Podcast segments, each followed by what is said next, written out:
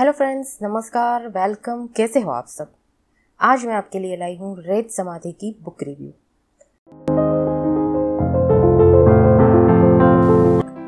international Booker prize 2022 winner पुस्तक, रेत समाधि, जिसका English में नाम है टोम ऑफ़ सेंड का बुक रिव्यू तो चलिए देखते हैं क्या है इस किताब में, जो कि ऐसे प्रेस्टिजियस पुरस्कार से पुरस्कृत हुई है। अगर एक ही वाक्य में मैं बताऊँ इस पुस्तक में क्या है तो बस मैं सिर्फ़ इतना ही कहूँगी कि रेत समाधि लेखन की हर सरहद को तोड़ता चलता है। जी हाँ दोस्तों, रेत समाधि टोम ऑफ़ सेंट, देश दुनिया में छाया ये उपन्यास हिंदी के पाठकों की रूह से नाता जोड़ लेता है। गीतांजलि श्री के द्वारा 2019 में हिंदी में लिखे गए इस उपन्यास का इंग्लिश में ट्रांसलेशन किया अमेरिकन ट्रांसलेटर डेजी रोकवेल ने। और जिसको नाम दिया गया टॉम ऑफ़ सेंट और इस उपन्यास को इस साल, यानी कि 2022 में इंटरनेशनल बुकर प्राइज मिला।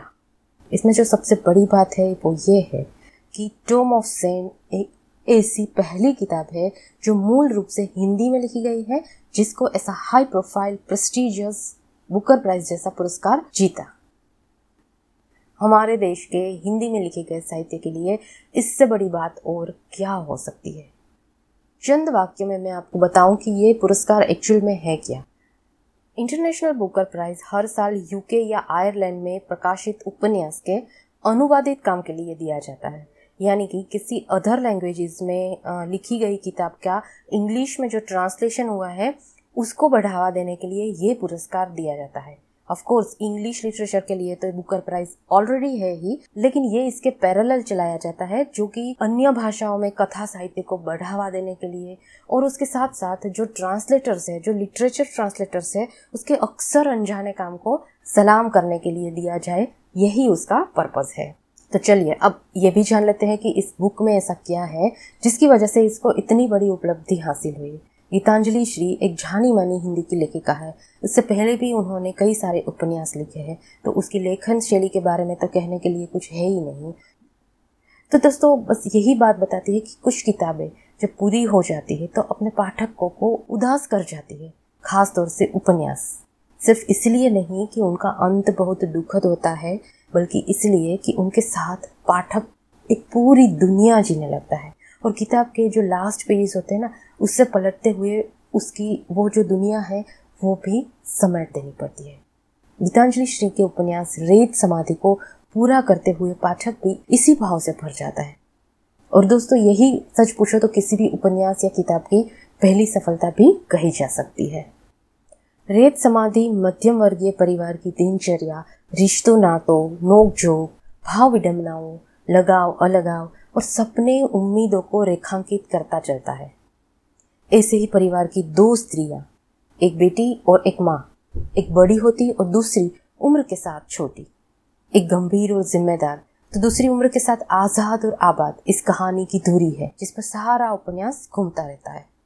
बुक की जो शॉर्ट समरी है सेंट्रल आइडिया है, उसके बारे में अगर मैं बताऊँ तो कथा के केंद्र में दो औरतें ही है, एक बड़ी हो रही है और दूसरी छोटी। दोनों रिश्ते में माँ बेटी है। बड़ी हो रही स्त्री, यानी बेटी, हर सीमा को लांग जाना चाहती है, पर हर सरहद से डरती है। और छोटी हो रही स्त्री, यानी कि माँ, उम्र भर सीमाओं में बंधी रहती है, पर अंत में उसे कोई सरहद रोक नहीं पाती। पर यह छोटी सी कथा इतनी विराट, इतनी बृहद है कि कई परतों के साथ पाठक को सामने खुलती है और पाठक उसमें बिना दिशा भान के बहता चलता है, जैसे रेत का कोई समुद्र हो, जिसमें नहीं पता कि कब, कहाँ, कौन सा टीला बन जाएगा और दर्द, जीवन, नज़र और अनुभव का एक नया शिखर पाठक के सामने खड़ा हो जाएगा। छोटी हो रही स्त्री जब देह, मन, वर्जनाओं की सब सीमाएँ लांग रही होती है, तब वहाँ एक तीसरा पात्र भी है और वो है रोजी बुआ का। बिना किसी लेन देन या स्वार्थ के, केवल स्नेह की डोर से बंधी यह बेहद खूबसूरत प्रेम कथा भी है। इसी कथा की डोर के आगे तय होता है सरहदे लांग लेने का विराट प्रयास। श्री कहती है कि वो चार लाइन में नहीं बता सकती कि इस उपन्यास की कहानी क्या है, क्योंकि यह एक कहानी नहीं है। इसके हर पन्ने पर एक नई कहानी जन्म लेती है। इसमें हर पैराग्राफ में एक नया किरदार प्रवेश करता है और अपना किस्सा सुनाने लगता है। निर्जीव चीज़ें भी इसमें जीवंत तो होती है और अपना अपना किस्सा सुनाने लगती है। घर का दरवाज़ा, दीवारें, छड़ी पेड़ पौधे पंछी तितलियाँ और यहाँ तक कि रेत और हवा भी। तो जब मैंने ये किताब पढ़नी शुरू की तो मेरे मन में एक ख्याल आया कि इसका नाम रेत समाधि ऐसा क्यों रखा गया? तो दोस्तों, इस सवाल का जवाब उन पाठकों के लिए स्पॉइलर होगा, जो ये किताब पढ़ने से पहले इस रिव्यू को सुन रहे हैं। इसलिए इस पर बात करना अभी ठीक नहीं होगा। लेकिन आई बैठ के इसे पढ़ने के बाद आप ज़रूर जान जाएँगे कि इसका नाम रेत समाधि क्यों रखा गया और ये भी तय है कि हर व्यक्ति इसका जवाब अलग अलग देगा। एक आम घर से निकली कहानी कैसे बॉर्डर पार कर पाकिस्तान पहुँच जाती है। यह पढ़ना काफ़ी रोमांचक है। गीतांजलि श्री का यह उपन्यास सिर्फ़ भारत पाकिस्तान सरहद ही नहीं पार करता, बल्कि लेखन की भी हर सरहद को तोड़ता चलता है। बिना वाक्य बनाए भी शब्द इतना कमाल कैसे कर सकते हैं, वो आप इस उपन्यास में देख सकते हैं। हालाँकि कहीं कहीं थोड़ी ऊब पैदा हो सकती है, लगता है जैसे चीज़ें जबरन खींची जा रही है। लेकिन अगले कुछ पन्ने निरस्ता से पढ़ने के बाद कहानी एक नया मोड़ लेती है और फिर से पाठक वो कहानी में रम जाता है। रिश्तों के ताने बाने में उपन्यास कई मुद्दे पर कटाक्ष भी करता चलता है। समाज की स्त्री से उम्मीदें उसके तई रास्ते से भटकने पर उपजने वाले टकराव, पितृसत्ता मस्क्यूलनिटी फेमिनिज्म राजनीति, पर्यावरण, सांप्रदायिकता transgender issues brain drain partition Bharat Pakistan politics और प्रेम भी। इस रिव्यू को सुनने के बाद आपको यह उपन्यास एक सांस में पढ़ जाने का ज़रूर मन करेगा।